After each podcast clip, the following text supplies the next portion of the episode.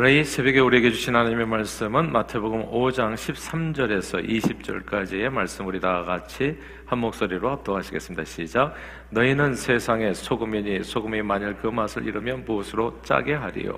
후에는 아무 쓸데없어 다만 밖에 버려져 사람에게 밟힐 뿐이니라. 너희는 세상의 빛이라 산 위에 있는 동네가 숨겨지지 못할 것이요. 사람의 등불을 켜서 말 아래 두지 아니하고 등경 위에 두나니 이러므로 집안 모든 사람에게 비치느니라. 이같이 너희 빛이 사람 앞에 비추게 하여 그들로 너희 착한 행실을 보고 하늘에 계신 너희 아버지께 영광을 돌리게 하라. 내가 율법이나 선지자를 폐하러 온 줄로 생각지 말라. 폐하러 온 것이 아니요 완전하게 하려 함이라. 진실로 너희에게 이르노니 천지가 없어지기 전에는 율법의 1.1획도 결코 없어지지 아니하고 다 이루리라. 그러므로 누구든지 이 계명 중에 지극히 작은 것 하나라도 버리고 또 그같이 사람을 가르치는 자는 천국에서 지극히 작다 일컬음을 받을 것이요. 누구든지 이를 행하며 가르치는 자는 천국에서 크다 일컬음을 받으리라. 내가 너희에게 이르노니 너희 의가 서기관과 바리새인보다 더 낫지 못하면 결코 천국에 들어가지 못하리라.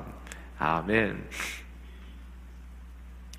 기독교 고전 신앙 서적 중에 하나님의 임재 연습이라고 하는 제목의 책이 있습니다. 지금부터 약 400년 전 한 수도원에서 주방 허드렛 일을 담당했었던 로렌스 형제에 관한 이야기입니다. 이제 그는 50세에 수도원에 들어가서 80세쯤에 이제 소천했는데 그 하나님과의 특별 체험을 원하는 수도사들을 섬기는 일을 했습니다. 수도사로 거기서 수도를 한 것이 아니고요. 수도사들을 섬기는 일을 했어요. 그가 했던 일은 사람들이 별로 달거워하지 않은 힘들고 고된 주방 일이었습니다. 그러나 그는 그 일을 하면서 주님의 임재 안에 거하는 방법을 터득해서 늘 짜릿한 기쁨과 행복을 아, 맛보고 누리게 됩니다.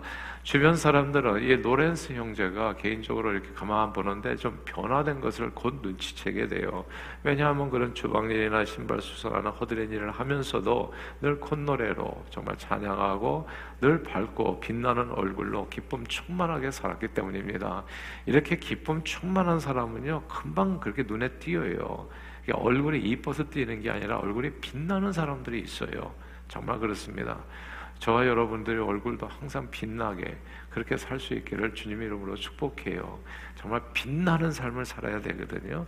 근데 이 사람이 이렇게 빛나는 얼굴이 된 거예요. 그 삶에서 나오는 그 빛이 굉장히 생명이 충만하고 아 그리고 에너지가 넘치고 다른 사람을 복되게 하는 빛이 사람마다 나오는 빛이 있거든요. 파장이 있고 어떤 사람은 굉장히 우울한 빛이 나오고 어떤 사람은 어두운 빛이 나오고 어떤 사람은 굉장히 강렬하고 선한 빛이 나오고 그리고 사람을 복되게 하고 기분 좋게 하는 빛이 있어요. 사람마다. 근데 이 빛이 그 빛이 좋았다는 얘기입니다. 사람들이 그 비결을 물었어요. 당신은 그렇게 얻어낸 일을 갖다가 하면서도 뭐가 좋아서 그렇게 빛나는 얼굴로 살아가나? 그랬을 때 그는 생활의 사소한 의무를 행하는 중에도 늘 자기는 하나님의 임재를 연습하기 때문이다. 이렇게 답을 했습니다. 하나님의 임재를 연습하는 비결이 무엇이었을까요? 그 내용을 사람 많은 사람들이 물어봤는데 그게 특별한 내용이 아니었다는 것이 이게 또 우리를 놀라게 하는 거죠. 하나님의 임재 연습이란 주님이 언제나 내 곁에 있다는 사실을 기억하면서 하나님이 언제나 내 곁에 있다는 사실을 기억하면서 순간순간 어떤 시기로든 주님과 막힘없이 겸손한 마음으로 정답게 이야기를 나누는 것. 순간순간 주님과 막힘없이 어떤 식으로든 겸손한 마음으로 주님과 이야기를 나누는 것, 주님이 항상 내 곁에 계시다는 것을 인정하고 항상 주님을 바라보면서 그리고 주님과 순간순간 겸손한 마음으로 대화를 나누는 것, 그게 하나님의 임재 연습이라는 겁니다. 우리도 오늘날 그냥 실천할 수 있는 일이에요. 기분 나쁘고 괴롭고 힘들 때마다 주님이 바로 이 자리에 있다고 생각을 하고 그 자리에 있다는 사실을 기억하고 사람과 세상을 보면 자꾸 실망하고 괴롭고 눈물 나 불편하고 힘든데 그러나 그 순간에도 내주 하나님 예수를 바라볼 때는 나는 기쁨이 넘칠 수가 있거든요. 주님 앞에 그때 그때마다 주님을 기억하고 이 자리에 나와 함께 계시다는 것을 알고 주님과 대화를 나누라는 거죠. 그게 보통 기도라고도 얘기하잖아요. 기도는 주님과의 대화를 의미하는 겁니다. 하나님 나를 도와주십시오. 나와 함께 해주십시오. 주님을 바라보는 순간에 세상의 모든 걱정, 염려는 자꾸 작아지게 되고 정말 주님 보다 큰 문제는 없거든요.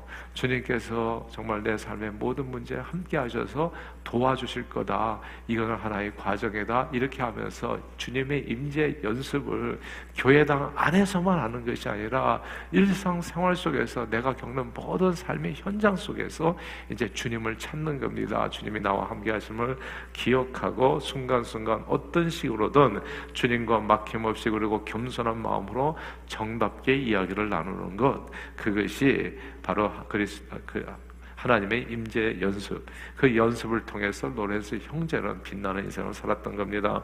로렌스 형제는 사람들에게 별로 주목받지 않은 일을 했지만 그는 그 일을 하나님을 사랑하는 마음으로 했다는 거. 이게 무슨 일을 하든지요. 우리가 이 세상에서 일하든지 주일이든지 상관없이 무슨 일을 하든지 중요한 것은 하나님을 사랑하는 마음으로 하는 거예요. 하나님을 사랑하는 마음으로 해야 하나님께서 받으십니다. 정말. 근데 이게 억지로 마지 못해서 시켜서 이거는 진짜 힘든 거예요. 그러면 그게 빛나는 삶이 되지가 않아요. 밥 먹고 살기 위해서 하는 그런 인생이 되면 진짜 지루해요. 아침에 일어나는 것도 힘들고 나는 또 일하러 나가야 되나 무슨 도살장에 끌려가는 것처럼. 근데 무슨 일을 하든지 항상 기억해야 될 것은 그 일을 주님을 위해서 나는 주님을 위해서 밥을 짓고 나는 주님을 위해서 또 세상에서 그로서리를 하고 그리고 뭐 세탁소를 하고 기타 등등의 내가 맡겨진 여러 가지 일들을 할 때 내가 하는 일은 주님을 위해서. 그래서 주님은 얘기하잖아요. 먹든지 뭐든지 하나님의 영광을 위해서 하라고. 주님을 위해서 하라고. 이제 이렇게 할 때 이게 하나님을 임재 연습이 되어지는 겁니다. 이 로렌스 형제가 중요시했던 것은 활동이 아니라 일이 아니라 하나님 그분이었어요. 내 삶의 모든 영역에서 하나님께서 거룩히 여김을 받기를 주님께서 영화로워지기를 간절히 열망하는 마음으로 목표가 그랬었다는 겁니다. 그러니까 그게 자 연스럽게 주님의 임재가 함께 거해서 그 인생은 빛나는 인생이 되었던 거지요. 하나님의 임재 연습입니다. 늘 마음을 하나님께 고정시키고 하나님을 일상 가운데 자주 기억하고 깊이 생각하는 거룩한 습관을 길렀을 때 언제 어디서나 순전하고 사랑에 찬 시선으로 주님의 임재를 바라볼 수 있게 되었고 그 결과로 그는 그가 하는 일과 상관없이 만나고 빛나는 모습으로 세상 사람들을 놀라게 하고 세상 사람들을 변화시킬 수 있었습니다. 이런 귀한 역사가 저와 여러분들 의 삶에도 넘치기를 주 이름으로 축원합니다. 오늘 본문의 말씀이에요. 그것이 예수님은 자신을 따르는 제자들에게 이렇게 말씀하셨지요. 너희는 세상의 소금이요 세상의 빛이라 하셨습니다. 소금이 무엇입니까, 여러분? 세상 살에 꼭 필요한 존재가 소금이거든요.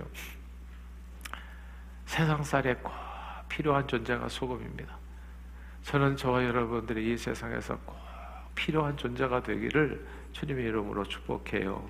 무엇보다도 소금의 기능이 있잖아요.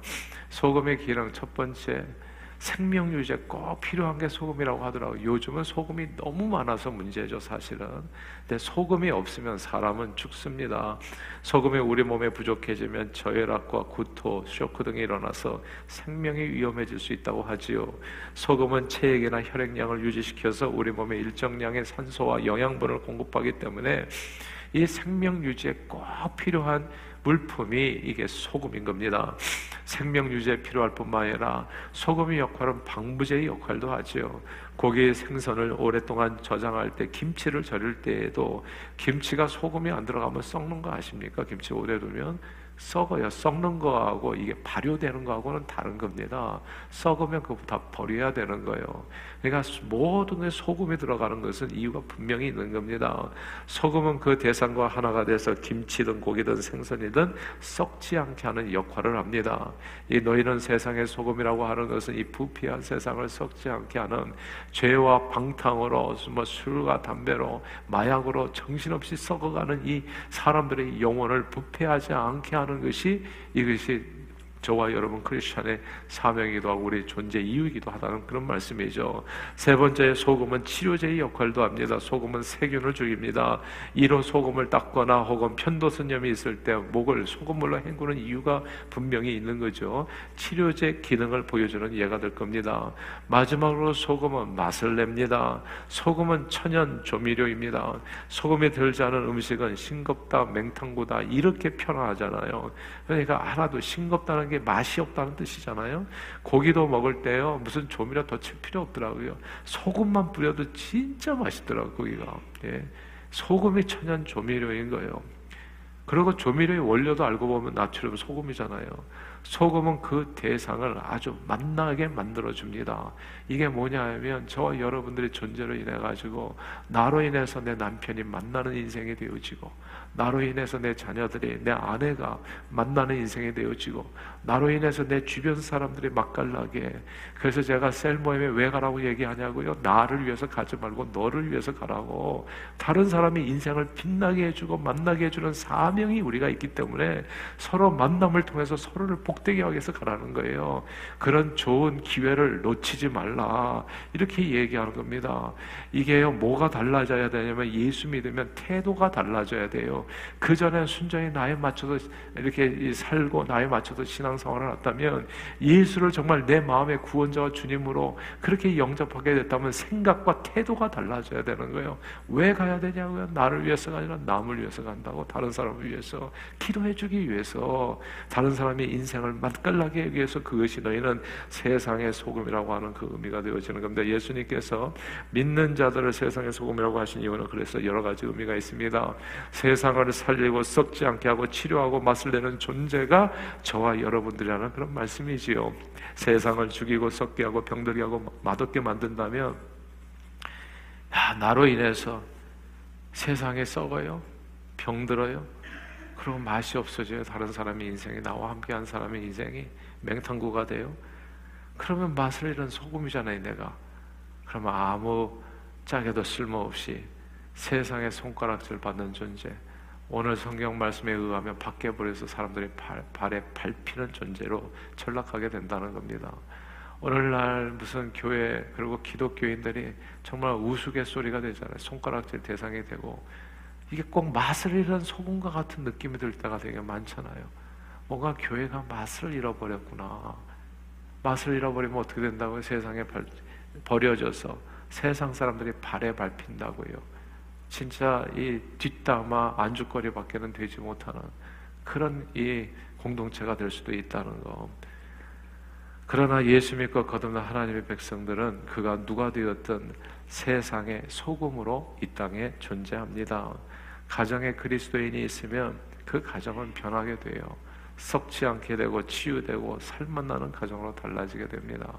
제가 오늘 아침에 불렀던 552장 이 찬송은 제가 어렸을 때부터 늘 노상 매일같이 우리 가정 예배 드릴 때 불렀던 찬송이에요.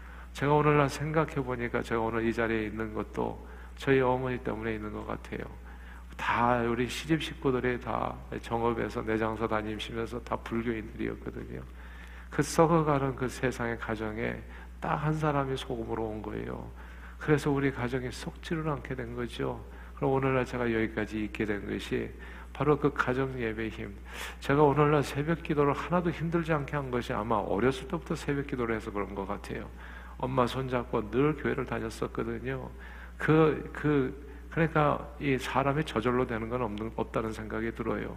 그런 내용으로서 오늘 이렇게 그냥 썩지 않고 주님 안에서 정말 주님을 바라고 살 수 있게 되어졌다는 확신이 듭니다. 썩지 않고 치유되고 살맛나는 가정이 되는 것이죠. 교회에 소금된 그리스도인들이 넘쳐나면 치유와 회복의 역사가 나타나고 살맛나는 신앙생활이 저절로 이루어집니다. 이 사회에 그리스도인들이 함께하면 자기 욕심으로 서로 죽고 죽이는 지옥 같은 세상에서 서로를 구원하는 천국으로 변화됩니다. 예수를 믿으면 정말 제대로 믿어야 된다는 생각이에요. 그리스도인들이 작은 것에 욕심내서 정말 사람을 잃어버리고 돈을 취한다든지 명예와 또 이렇게 다른 인기를 취한다면 그거는 세상에서 부끄러운 삶이라고 생각합니다. 우리는 무엇을 하든지 하나님의 영광이 우리 인생에서 빛나야 되는 것이죠. 그렇게 세상의 소금으로 저와 여러분들이 이 땅에 있는 겁니다. 주님 뜻대로 세상의 소금된 사명을 가정에서 교회에서 언제 어디서나 기쁨으로 온전히 감당하는 저와 여러분들이 다 되시기를 주님의 이름으로 축원합니다. 주님은 또한 우리를 오늘 본문에서 세상의 빛이라 하셨습니다. 빛에도요 크게 세 가지 주요 기능이 있습니다. 하나는 밝게 하는 것이요 다른 하나는 따뜻하게 하는 것이요 다른 하나는 살균 어, 살균입니다. 그러니까 균을 죽이는 작용을 하는 것이죠. 빛은 자신을 위한 것이 아닙니다. 소금과 똑같죠. 자신을 위한 것이 아니라 얻은 세상을 위해서 존재합니다. 소금도 그렇죠. 자신을 위해서 존재하는 것이 아니라 세상을 위해서 존재하는 겁니다. 어두운 밤이 되면 아무것도 볼 수 없고 기온도 내려갑니다. 그러나 따뜻한 태양빛이 비추게 되면 세상 만물이 분별이 되게 되고 기온도 올라가는 거죠. 햇빛을 쬐고 있으면 온몸이 따뜻해지잖아요. 하나님께서는 믿는 우리들이 이 어둡고 추운 세상을 밝고 따뜻하게 변화시키는 그런 하나님의 사람들이 되기를 원하십니다. 아니 우리들은 이미 주 안에서 그런 사람들이죠. 세상을 밝고 따뜻하게 만드는 사람. 춥고 어두운 세상을 그렇게 변화시키는 사람, 이 세상은 미움, 다툰, 시기, 질투로 음란, 우상숭배, 방탕 등으로 매우 어둡고 춥고 온갖 바이러스들이 우상숭배의 바이러스들, 세균들이 영적으로 삶을 망가뜨리는 그런 세균들이 이 세상에는 정말 정말 많이 있죠. 그런 세상을 저와 여러분의 세상의 빛으로서 살균하고 그래서 그런 세균들을 다 죽이고 이게 정말 빨래도 널어놓으면 햇빛에 말리면 완전히 뽀송뽀송할 뿐만이 아니라 이게 그 빛으로 인해 가지고 모든 세균이 다 죽는 거잖아요. 그렇게 저와 여러분들이 이 세상에서 더러운 세균들을 깨끗이 살균하고 그리고 깨끗하게 하고 그리고 따뜻하게 하고 빛나게 하는 사명을 하나님께서 주셨다는 걸 어둡고 춥고 이 모든 독한 세균들로 가득한 이 세상을 주님은 우리 믿는 성도들이 사랑, 화평, 섬김, 예배, 거룩으로 좀더 밝고 따뜻하고 건강하게 변화시키기를 주님은 원하시는 겁니다. 사랑하는 여러분, 우리는 이 세상에 빛으로 존재합니다. 그렇게 세상의 빛과 소금으로 살아갈 때 주님이 이렇게 말씀하셨어요. 다 함께 오늘 보면 16절 한번 읽어볼까요? 16절 읽겠습니다. 시작. 이같이 너희 빛이 사람 앞에 비추게 하여 그들로 너희 착한 행실을 보고 하늘에 계신 너희 아버지께 영광을 돌리게 하라. 아멘. 우리 인생의 목적은 이 한 줄에 다 담겨 있습니다. 아버지께 영광이에요. 하나님께 영광. 하나님을 기억하는 겁니다. 매일 매 순간 무슨 일을 하시든지 하나님을 기억하는 거예요. 하나님의 이름이 내 삶에서 거룩히 여김을 받기를 주여 원하나이다. 그게 주기도문이기도 하고요. 인생의 목적은 이거예요.